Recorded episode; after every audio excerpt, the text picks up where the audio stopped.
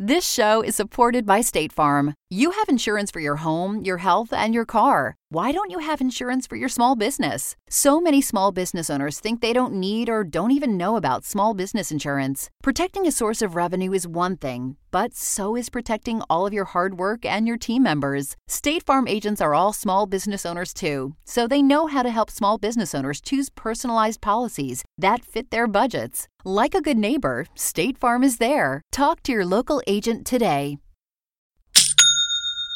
You know that's the sound of another sale on your online Shopify store. But did you know Shopify powers selling in person too? That's right. Shopify is the sound of selling everywhere. Online, in-store, on social media, and beyond. Shopify P O S is your command center for your retail store. From accepting payments to managing inventory, Shopify has everything you need to sell in person. With Shopify, you get a powerhouse selling partner that effortlessly unites your in-person and online sales into one source of truth. Track every sale across your business in one place and know exactly what's in stock. Connect with customers in-line and online. Shopify helps you drive store traffic with plug-and-play tools built for marketing campaigns from TikTok to Instagram and beyond. Get hardware that fits your business. Take payments by smartphone, transform your tablet into a point-of-sale system, or use Shopify's P O S Go mobile device for a battle-tested solution. Plus, Shopify's award-winning help is there to support your success every step of the way. Do retail right with Shopify. Sign up for a one dollar per month trial period at shopify.com slash crimes, all lowercase. Go to shopify.com slash crimes to take your retail business to the next level today. Shopify.com slash crimes.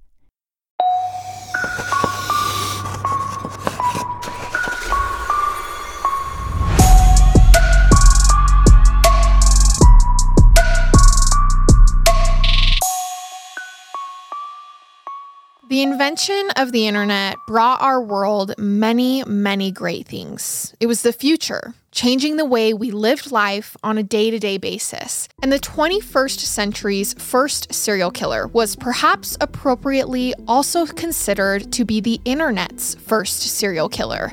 In many ways, this offender was both an unusual serial killer and yet, at the same time, the prototypical serial killer. A person who outwardly presented the image of a pillar of the community, but who for years had been preying on some of society's more vulnerable people, whose life circumstances made them prime targets for a predator. And he used the internet to do this. Something that revolutionized our world had now also become a tool for the sick and twisted. And that's what we will be talking about in this week's Binged series. We begin our story in March of the year two thousand. A new century and a new millennium were beginning. And the big Y two K scare, to everyone's relief, was totally overblown. But up in Monroe, Michigan, about forty miles south of Detroit, a woman named Carolyn Trouten was dealing with her own very personal fears. She worried about the well-being of her twenty-seven-year-old daughter, Suzette. Only a few weeks earlier, Suzette had moved away from her hometown to begin an exciting new job down near Kansas City. Before this, up in Michigan, where she'd spent her entire life, twenty-seven-year-old Suzette had been working as a nurse, providing end-of-life care for the terminally ill. And not only did this work barely pay enough for Suzette to get ahead financially, but it was taking a toll on her mind and body, aging her beyond her years.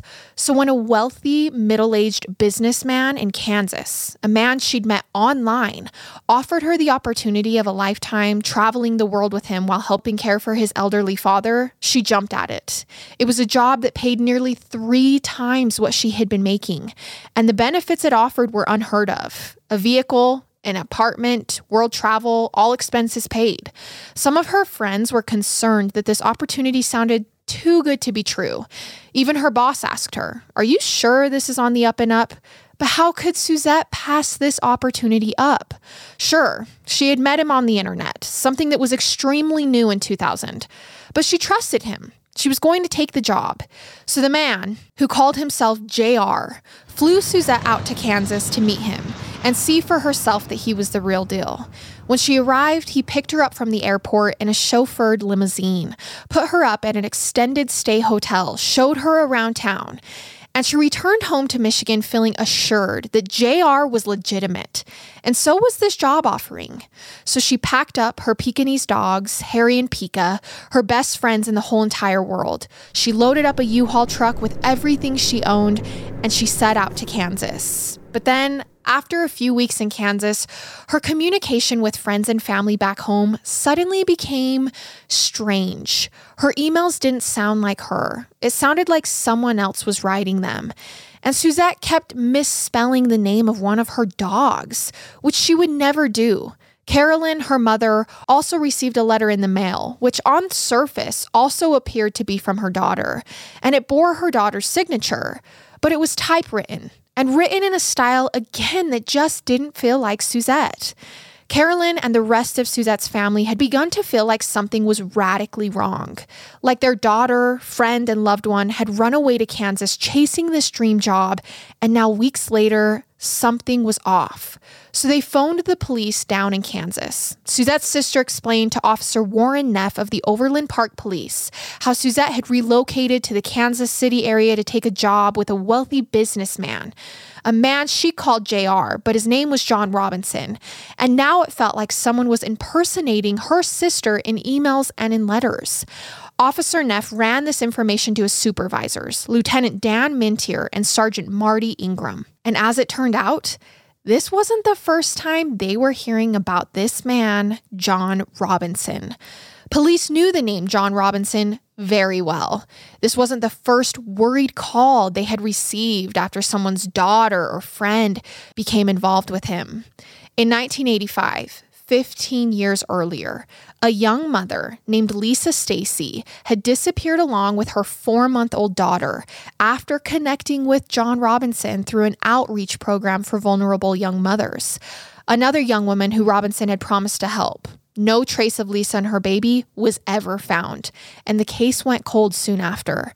Fast forward fifteen years when they get this call from a worried Carolyn about her daughter Suzette, who had run off with John Robinson. Lieutenant Mintier and Sergeant Ingram felt that Suzette Troughton was no run-of-the-mill missing persons case and wasted no time beginning their investigation. Maybe this was the spark they needed to finally crack down on Robinson. Suzette's family had told the police in Kansas how Suzette wouldn't go anywhere without her Pekingese pups, Harry and Pika. So the investigation started there. Detectives began calling local animal shelters and kennels around town, and soon they hit pay dirt. Two well-cared-for Pekingese dogs, without tags or collars, had been found wandering behind a trailer home in Olathe and were quickly adopted out to separate homes. The detectives went to one of these homes where the dog was adopted, and once inside, they called out, "Harry, Pika." Maybe these were Suzette's dogs, and if they were, it would confirm everyone's fears that Suzette was really in trouble. The little dog came running with its tail wagging. That's so sad. Not only had these dogs been separated from their owner, but they too had been separated from each other. And here's the thing. The person who had found the dogs and first reported them to animal control was a woman named Nancy Robinson, John Robinson's wife. Yes, he was married. What is it with these guys? At this point, the detectives called Carolyn Trouten back to share the news. And that's when Carolyn realized her daughter, Suzette, was probably dead. If Lisa Stacy went missing with this guy fifteen years earlier and has never been seen again, where did that leave her daughter?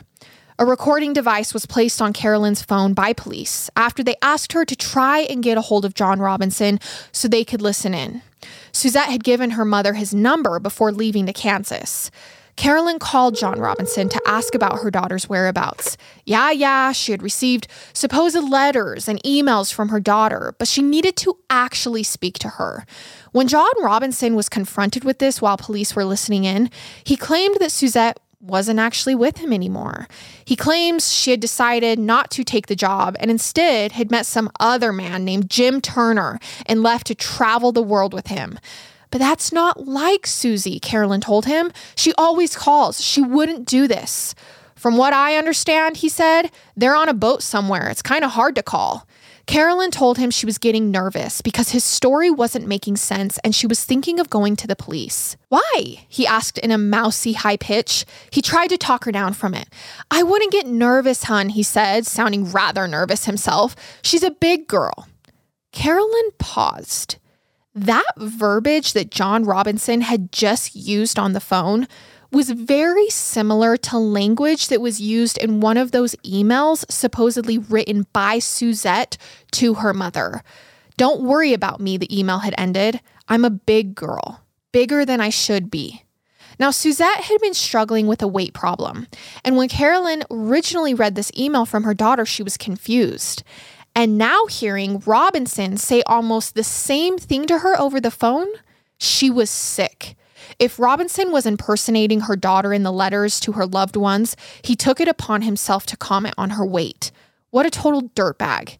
And Robinson was indeed a consummate dirtbag, going way, way back. John Edward Robinson was born on December twenty-seventh, nineteen forty-three, in Cicero, Illinois, a city just outside of Chicago that had been home base for notorious gangster Al Capone during the height of his criminal empire. And though Capone was a racketeer and a murderer, his legacy in Cicero was kind of a mixed bag. Many of the city's working-class residents, demoralized by how the American dream had abandoned them and by the corrupt local politicians, actually continued to look up to Al Capone, even years after he went to prison for tax evasion in nineteen thirty-two. And John Robinson, the subject of our story, who was born the same year that Capone died, actually grew up in the shadow of Al Capone's legacy and aspired to be like him. But as a child, few would have guessed it.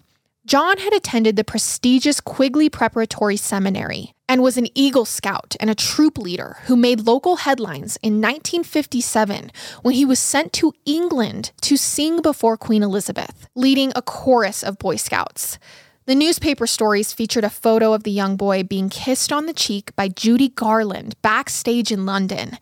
It was a story that, at one point, shared the front page with a headline story about none other than Ed Gein, the notorious serial killer who made masks of his victims' skin and inspired both Psycho and the Texas Chainsaw Massacre. It was purely coincidence, but in hindsight, an ominous one. And despite the promise that young Robinson showed, at least on the surface, he was a mediocre student, graduating with average grades and actually dropping out of college after only two years as he got older. This was the beginning of his downfall, if you aren't counting his obsession with Al Capone as a teenager. He had been studying to become an X-ray technician, and he certainly didn't let not finishing school stop him from becoming one.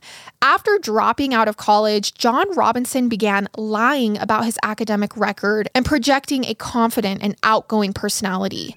Because of this, he was easily able to secure a job in a Chicago hospital working in the X-ray department. But it wasn't long after he was hired that he was then fired when it was discovered that he was embezzling. So he was embezzling from the same unsuspecting marks he had conned into hiring him. What an upstanding guy. He only managed to escape criminal charges for this by begging his employers not to call the police and offering to pay restitution, which he did. But by this time, he had a wife and a young child, and he needed to keep the income flowing. So he relocated with his new family to Kansas City, and he landed another job as an X-ray technician. Again, offering up bogus credentials, forged letters of recommendation, and lining his office wall with phony certificates he had printed himself, which at first no one questioned. But when John Robinson proved to be incompetent at his job, I mean, hello, he never even studied any of this, his coworkers began wondering what was up with this guy.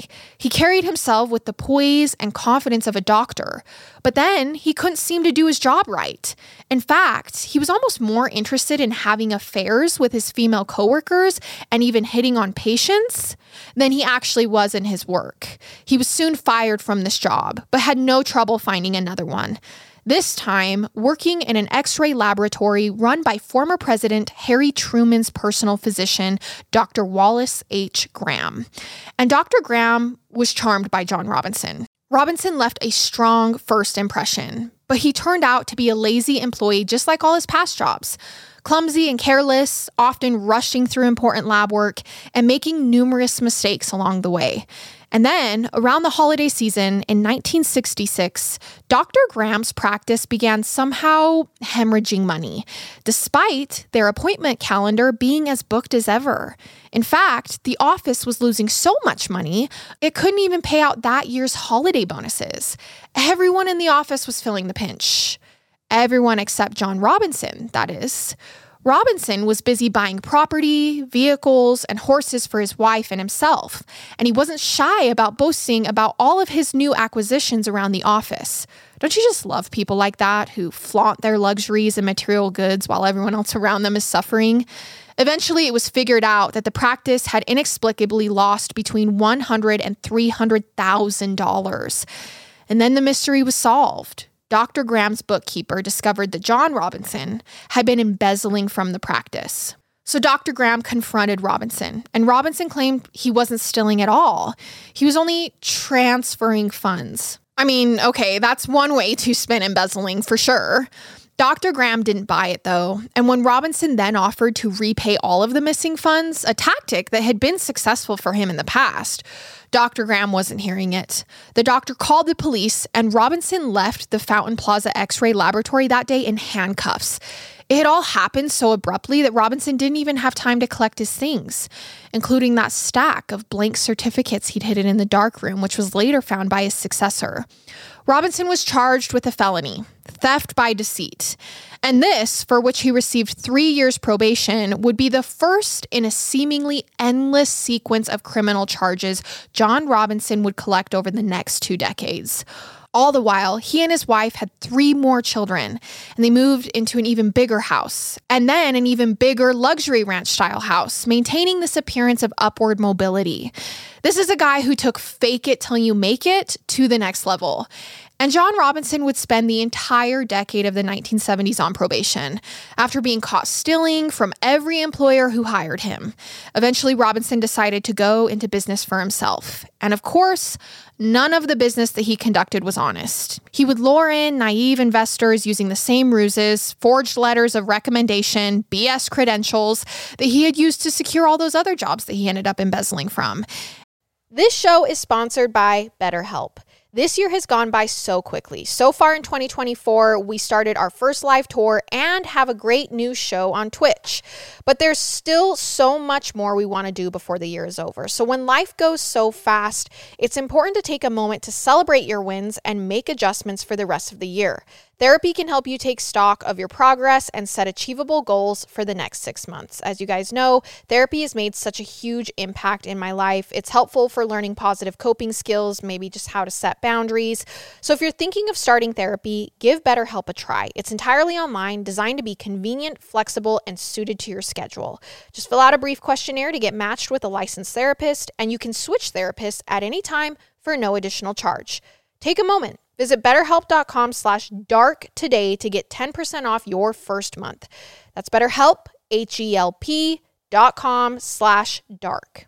This show is supported by State Farm. Insurance is a part of any solid financial plan. Making sure you have the important things in life covered is one of the best ways to give yourself a little breathing room when things go awry. It's important to protect not only your business, but yourself as a business owner and all current and future team members. State Farm agents know what it takes to run and protect a small business because State Farm agents are all small business owners and they live and work in your community. So they're deeply attuned to what's happening with other small businesses in your market. If you have a small business and are interested in making sure you're protected, reach out to your local State Farm agent to learn more about what you need. They'll help you find the right policy at the right price for your business. Like a good neighbor, State Farm is there. Talk to your local agent today. And with this, the word about shady John Robinson was starting to go around, and he was a kind of establishing himself as a relentless con man. And despite being thwarted with every new scheme he came up with, None of this deterred him. He just kept charging ahead, starting another, starting another. He just didn't know how to live any other way. Meanwhile, he cultivated this public image of himself as the ultimate family man and pillar of the community. He became president of his homeowners association, which in my opinion is a big red flag. He was a scoutmaster for the local Eagle Scouts, a Sunday school teacher, and an elder at the local Presbyterian church, despite having been raised Catholic. He was leader of the local volleyball referees, the t-ball coach, and at Christmas time, he'd even dress up as Santa Claus and hand out presents to his neighbors. But things started to sour for him in his community, where he governed the homeowners association with a sadistic iron fist. There was one neighbor whose house was struck by lightning and burned to the ground. When the woman rebuilt her house and had the audacity to use fire-resistant roof shingles instead of the wooden shingles approved by the association, Robinson took her to court. Robinson's dog was malnourished, and he neglected the horses he kept in the backyard stable to the point they became emaciated and the Humane Society were called out to investigate. His neighbors could often hear him screaming at his family or berating them well into the night. It was even rumored that he battered his wife. And by her mid-thirties, his wife, Nancy Robinson, had become a chain-smoking shell of her former self. She'd gotten wise to her husband's extramarital affairs and would give him the boot from time to time, but she'd always take him back, usually because the kids, they had four of them, they would beg her to. And though Nancy was wrestling with filing for divorce, she continued to tough it out for the sake of the children and with the hope that things might someday get better. And maybe they were about to. In nineteen seventy-nine, John Robinson was finally released from federal probation.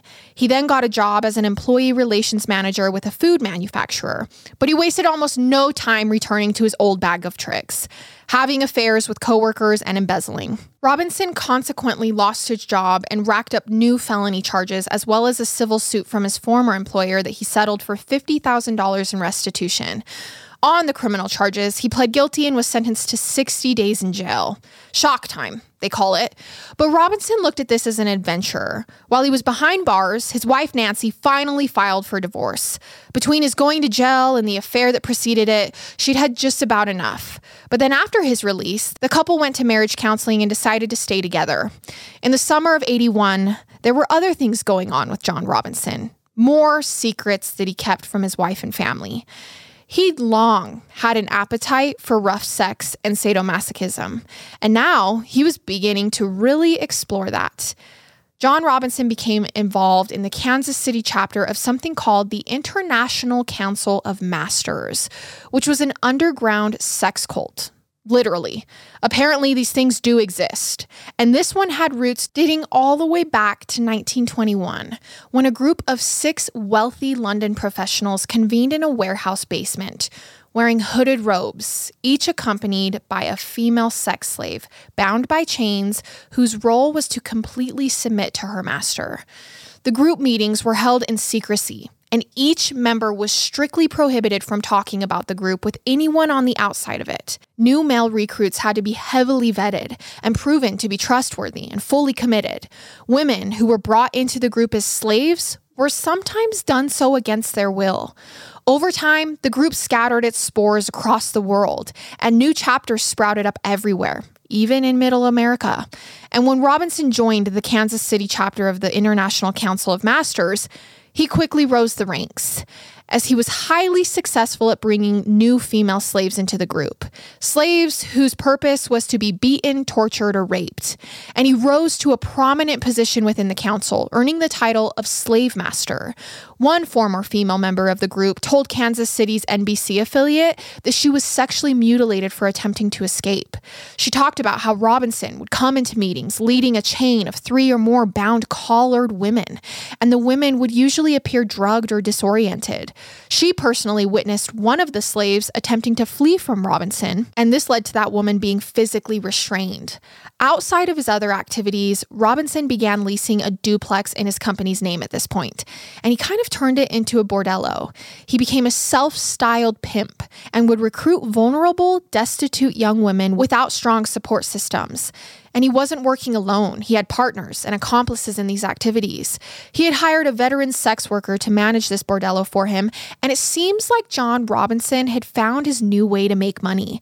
But this hadn't stopped him from his old con man ways. Around this time, he was also posing as a divorce attorney with one aspiring divorcee providing Robinson with her marriage license and birth certificate and payment before Robinson went incommunicado and her divorce was never finalized.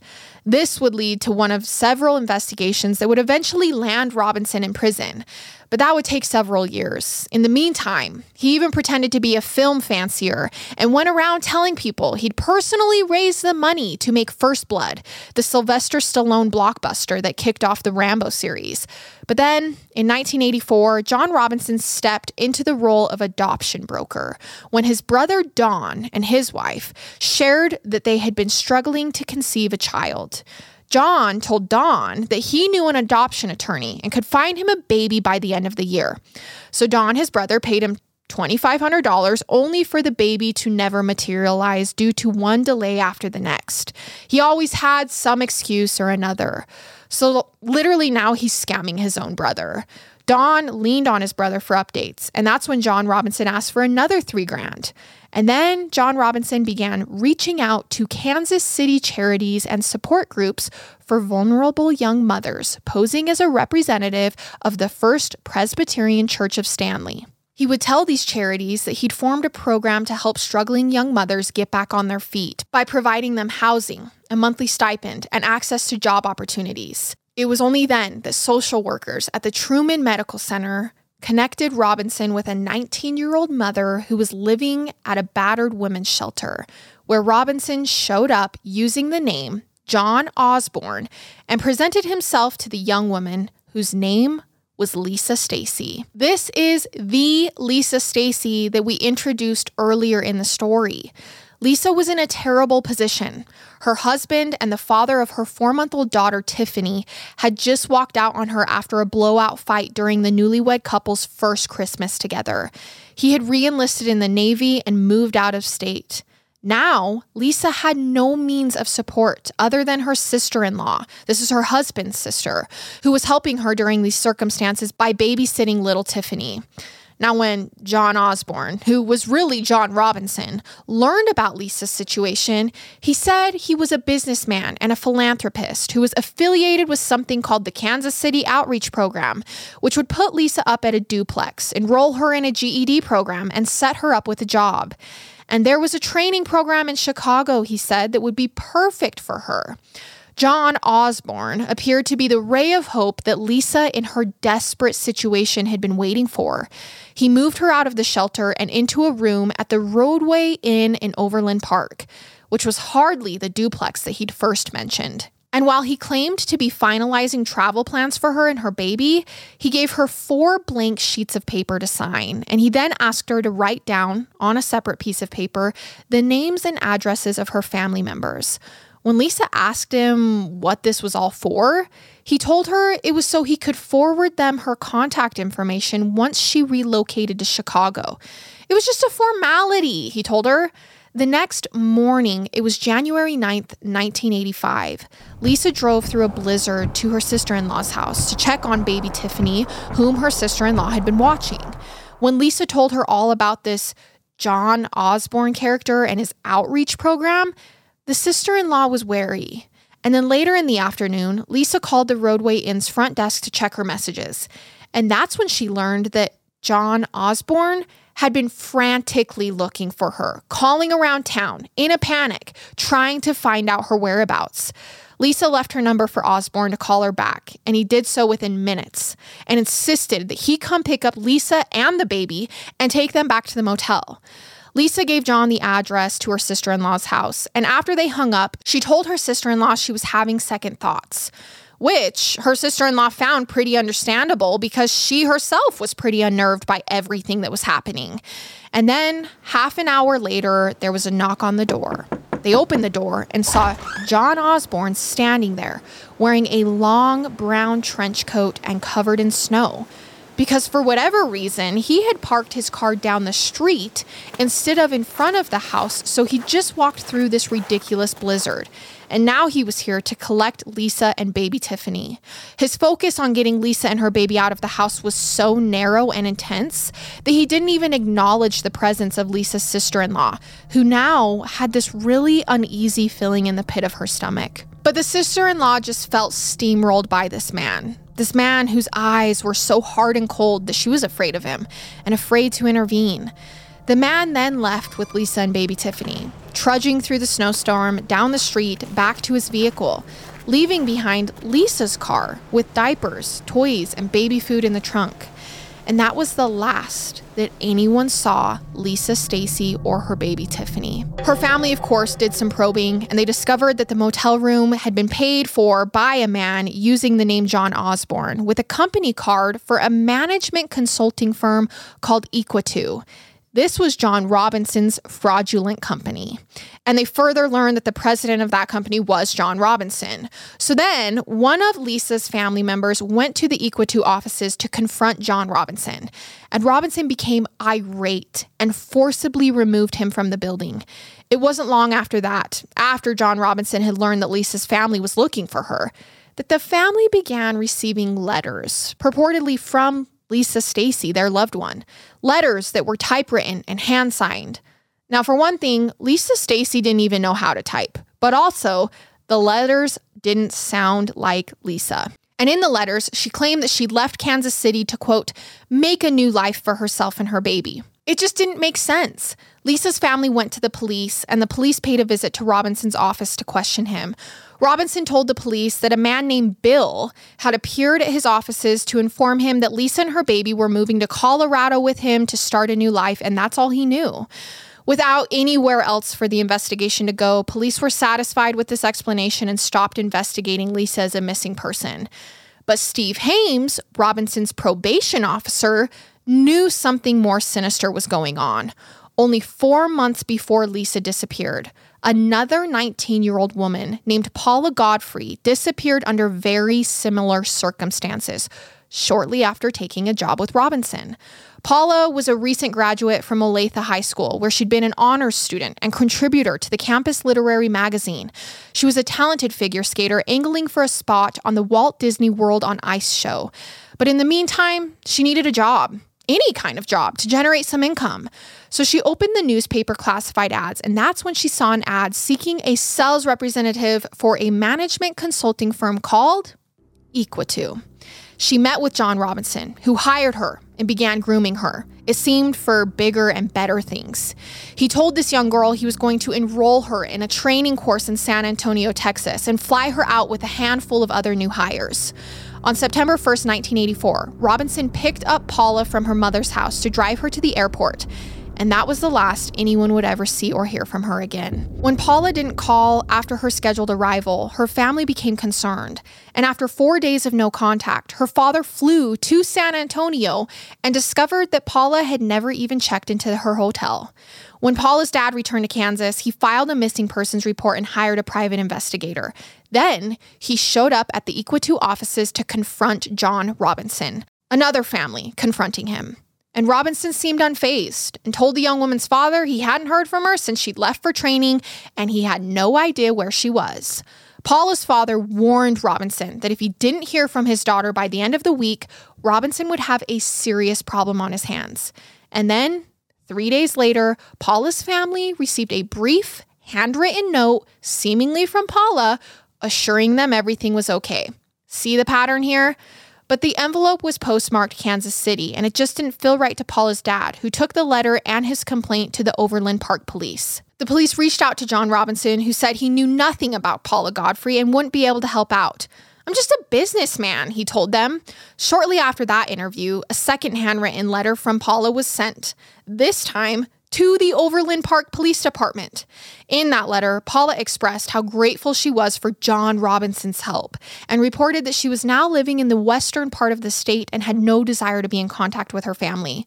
Paula's father didn't believe the handwriting to be Paula's, and the letter was full of profanities, which was uncharacteristic of his daughter. But the Overland Park police decided it was authentic, and the missing woman just wanted to be left alone. And that was the end of their investigation. Calling all lovers of mystery. Prepare to don your detective hat in June's Journey, a free hidden object mobile game that delves into the captivating journey of June Parker, a self-proclaimed detective on a quest to unravel the mystery surrounding her sister's untimely death. Take a trip in time to the glitzy twenties and play as June, deciphering clues and unveiling secret plots within thousands of beautifully illustrated scenes. The thrill is endless, with new chapters added weekly, allowing you to not only enjoy the detective adventure, but also to personalize and decorate your very own Orchid Island, where the story takes place. How sharp are your detective skills? Find out when you download June's Journey on your Android or iOS device, or play online via Facebook Games. Your detective journey awaits. It's that time of the year. Your vacation is coming up. You can already hear the beach waves, feel the warm breeze, relax, and think about work. You really, really want it all to work out while you're away.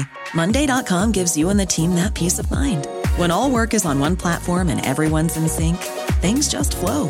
Wherever you are, tap the banner to go to Monday dot com.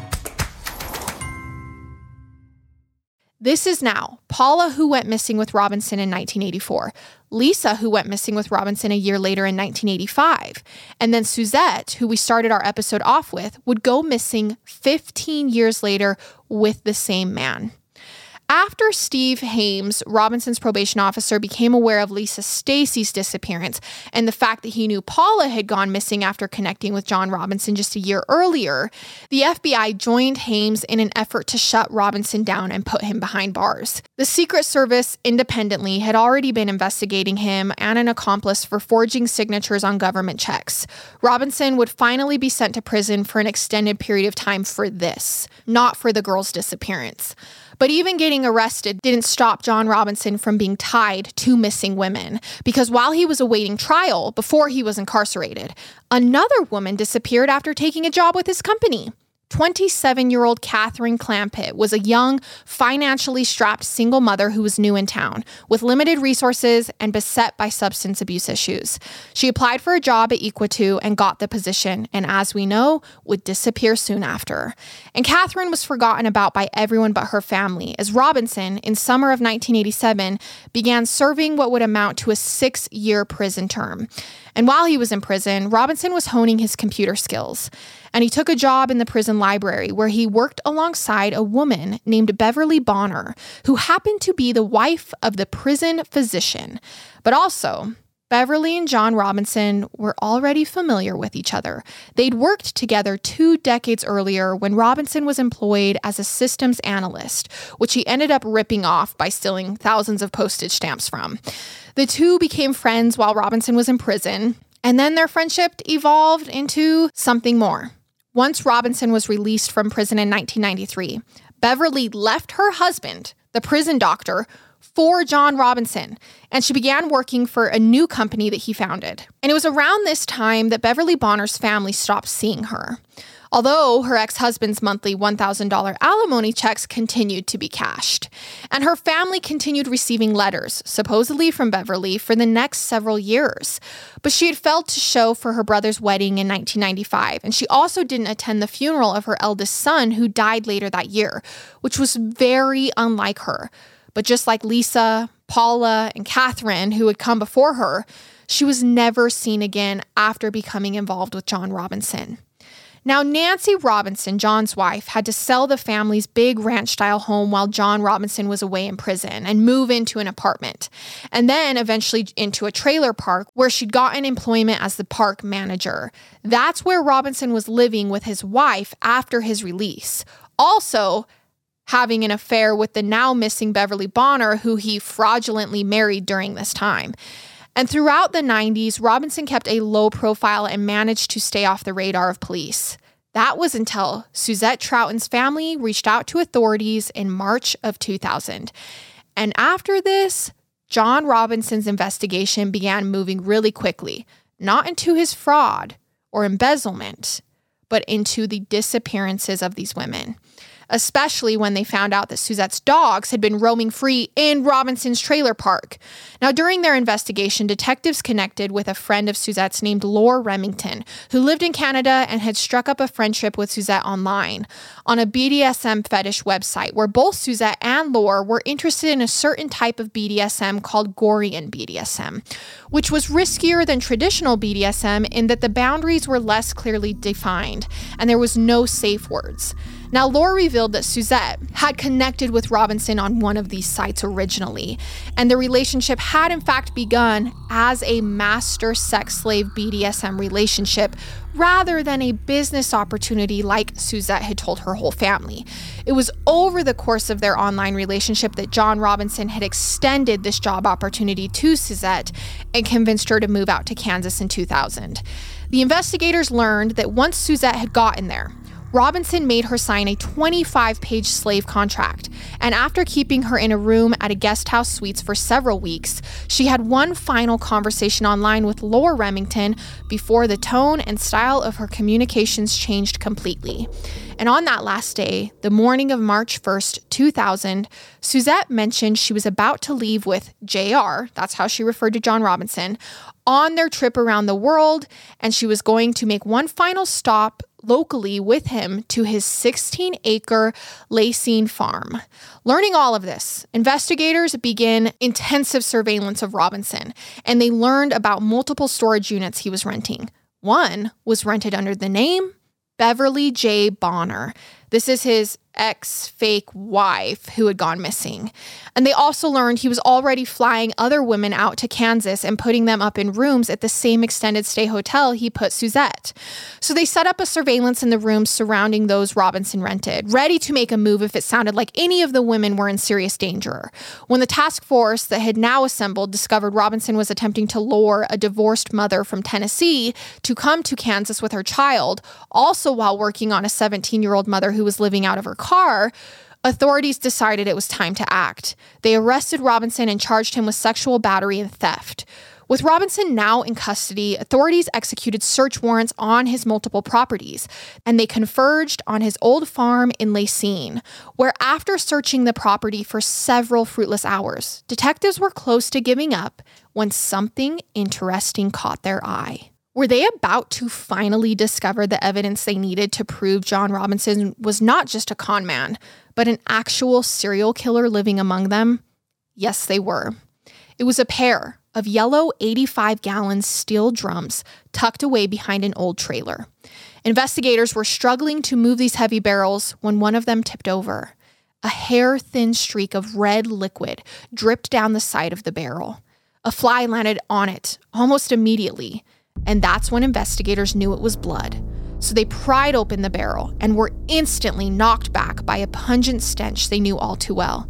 Looking down into the barrel, they observed a bloated, decomposing body curled up in a pool of waxy liquid. And in the second barrel were the badly decomposed remains of a second woman. Across the state line, in Raymore, Missouri, authorities descended on Robinson's storage unit, the one rented under the name Beverly J. Bonner. Inside, they discovered three more barrels. These wrapped tightly in clear plastic and tape, with kitty litter spread around them to absorb the odor. When investigators worked the barrels open, they found three more decomposed bodies inside. John Robinson was so much worse than they imagined. The medical examiner determined that all five victims had died from blunt force trauma, probably inflicted by a hammer or something similar. Initially, Robinson remained unaware of these discoveries. He believed he was in custody only for the sexual battery and theft charges. In fact, he said to the detectives, "You guys are making a big deal out of this." But when they began asking him about Suzette Troughton, Robinson had nothing to say. And when they asked him about Paula Godfrey, Catherine Clampitt, and Lisa Stacy and her infant daughter Tiffany, Robinson asked to speak to his attorney. Late one night that month, the phone rang at the home of Don and Helen Robinson. This is John Robinson's brother and sister-in-law. Remember, they're the couple that Robinson was supposedly trying to help adopt a baby when he kidnapped Lisa Stacy. On the other end of the phone was a detective from the Lenexa Police Department. In another room inside the house, the couple's fifteen-year-old adopted daughter, Heather, picked up the receiver and listened in on the phone call. It's about your brother John, the detective said. He's been arrested, and we feel he may be connected to Heather's mother. Now, Heather never had a good feeling about her Uncle John. He was one of those people that just gave off bad energy. It was the kind of bad energy that lurks just below a charismatic, friendly exterior. The kind of energy some can sense and others can't. But Heather could sense it. The last time Heather had seen her Uncle John was the previous year at a family wedding in Florida. While dancing with her uncle at the wedding party, he began to grind up against her and ask her questions about sex. Later that night, as the party wound down, her Uncle John proposed that she move out of her parents' house and come live with him. He knew she was having some problems at home. He could set her up with a place, a new job, and give her a new life, everything he had promised those other women.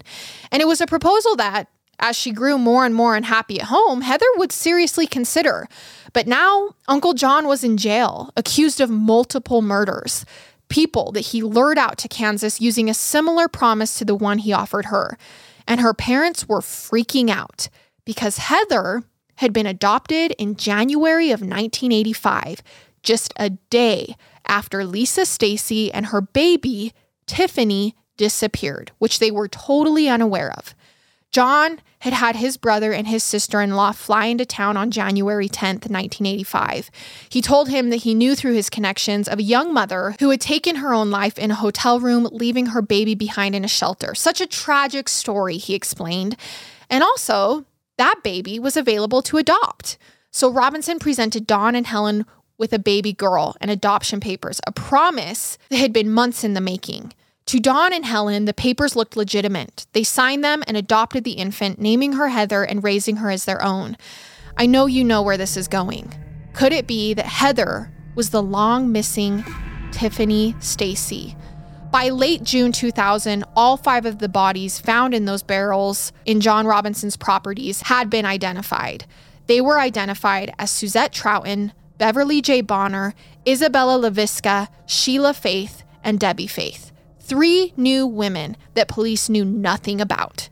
Izabela Lewicka was eighteen years old when she dropped out of Purdue University and moved to Kansas to be with John Robinson, whom she'd met online in a B D S M chat room. Robinson rented her an apartment and married her, even though the marriage, like Beverly Bonner's, was phony. He was still married to Nancy. After a year or so, Robinson got tired of Izabela, so he hit her on the head with a hammer, stuffed her in a barrel, and told people around town who asked about her that she'd been caught smoking marijuana and was deported back to Poland. Now, Sheila Faith and her fifteen-year-old daughter, Debbie Faith, had not been seen or heard from since nineteen ninety-four, when Sheila told friends and family that she was moving to Kansas City to be with a man that she'd met online, a wealthy Missouri businessman named John. Like so many other women that Robinson targeted, the Faiths were vulnerable people. Sheila's husband had died from cancer, leaving her with very little money to raise and care for her daughter, Debbie, who had cerebral palsy. And she had hardly any income besides her monthly Social Security checks. Robinson promised to take care of Sheila and Debbie, buy Debbie a new wheelchair, help her ride horses, enroll her in a private school, and take the two women on trips around the world. Instead, he bludgeoned them both to death and continued to cash Sheila's Social Security checks for years, up until his arrest. What remained a mystery to investigators were the whereabouts of Paula Godfrey, Lisa Stacy, Tiffany Stacy, and Catherine Clampitt. But that was about to change after investigators learned the adoption story behind Dawn and Helen's baby. And then D N A would establish beyond any doubt that Heather Robinson, John Robinson's niece, was Tiffany Stacy, the daughter of the missing woman he probably murdered. In Kansas, Robinson was charged with three counts of murder in the deaths of Lisa Stacy, Suzette Troughton, Izabela, and in Missouri, three more counts in the deaths of Beverly Bonner, Sheila Faith, and Debbie Faith. This was in addition to fifty-six counts of fraud and forgery, sexual battery, theft, and aggravated interference with parental custody. After more than two years of delays, the Kansas trial began in October two thousand two. Robinson's wife and children were among those sitting in the gallery. During the trial, the jury had shown a photo of John Robinson in January nineteen eighty-five, smiling with his brother Don and family, with the newly stolen Tiffany Stacy sitting on John's lap, having been freshly delivered to his brother and sister-in-law. the prosecutors drilled down into Robinson's double life and how on the morning of Suzette Troughton's death, Robinson called his wife Nancy immediately after killing Suzette and was home by mid-afternoon to cook dinner. Prosecutor Paul Morrison would later describe Robinson as an eight to five serial killer in an interview with the Kansas City Star. After the jury deliberated, Robinson was found guilty on all counts and sentenced to death. Across the state line in Missouri, Robinson struck a plea deal in order to avoid a second death penalty. He pled guilty to the murders of Paula Godfrey, Catherine Clampitt, Sheila and Debbie Faith, and Beverly Bonner, though claimed he was unable to disclose locations of the bodies of Godfrey and Clampitt. In a written statement in which he made up defamatory lies about his victims, claiming they were involved in sex work and drug trafficking, he claimed the bodies were disposed of in a landfill by a deceased accomplice. In Missouri, Robinson was sentenced to life without the possibility of parole. In two thousand five, after forty years of marriage, John Robinson's wife, Nancy, filed for divorce, citing irreconcilable differences. Understatement of the century. John Robinson is still alive and currently sits on death row at the El Dorado Correctional Facility in Kansas. The ironic thing about John Robinson being from Cicero, the city of Al Capone, is that Robinson kind of embodies this new theory or concept that's been floating around called the Al Capone theory of sexual harassment. Although Robinson, just like Al Capone himself, is guilty of much darker crimes than just sexual harassment. But the Al Capone theory goes like this. People who engage in sexual harassment or assault are also likely to steal, plagiarize, embezzle, engage in overt racism, or otherwise harm the business they work for. All of these behaviors are the actions of someone who feels entitled to other people's property, regardless of whether it's someone else's ideas, work, money, or body. Another common factor is the desire to dominate and control other people. This is how it was described by Valerie Aurora and Lee Honeywell, who first came up with this theory. And it applies to so many bad men. But you can see it so clearly in John Robinson, who was bad to the bone, bad across the board. He embezzled, he stole, he lied about job qualifications, which is another habit linked to the Al Capone theory, by the way. He impersonated others, he forged letters, he sexually harassed coworkers and neighbors. He sought to dominate and control. And he abused and murdered women. Where there's one evil that rears its ugly head, there's often another one right behind it. And it was the internet that aided and abetted John Robinson's access to his victims. And he's not the only killer to do this. Tune in now to the next episode of Binged to learn about another killer who used the internet to prey on his victims.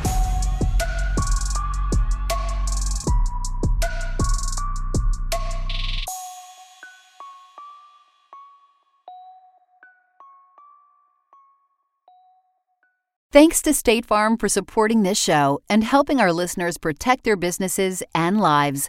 Like a good neighbor, State Farm is there. Talk to your local agent today.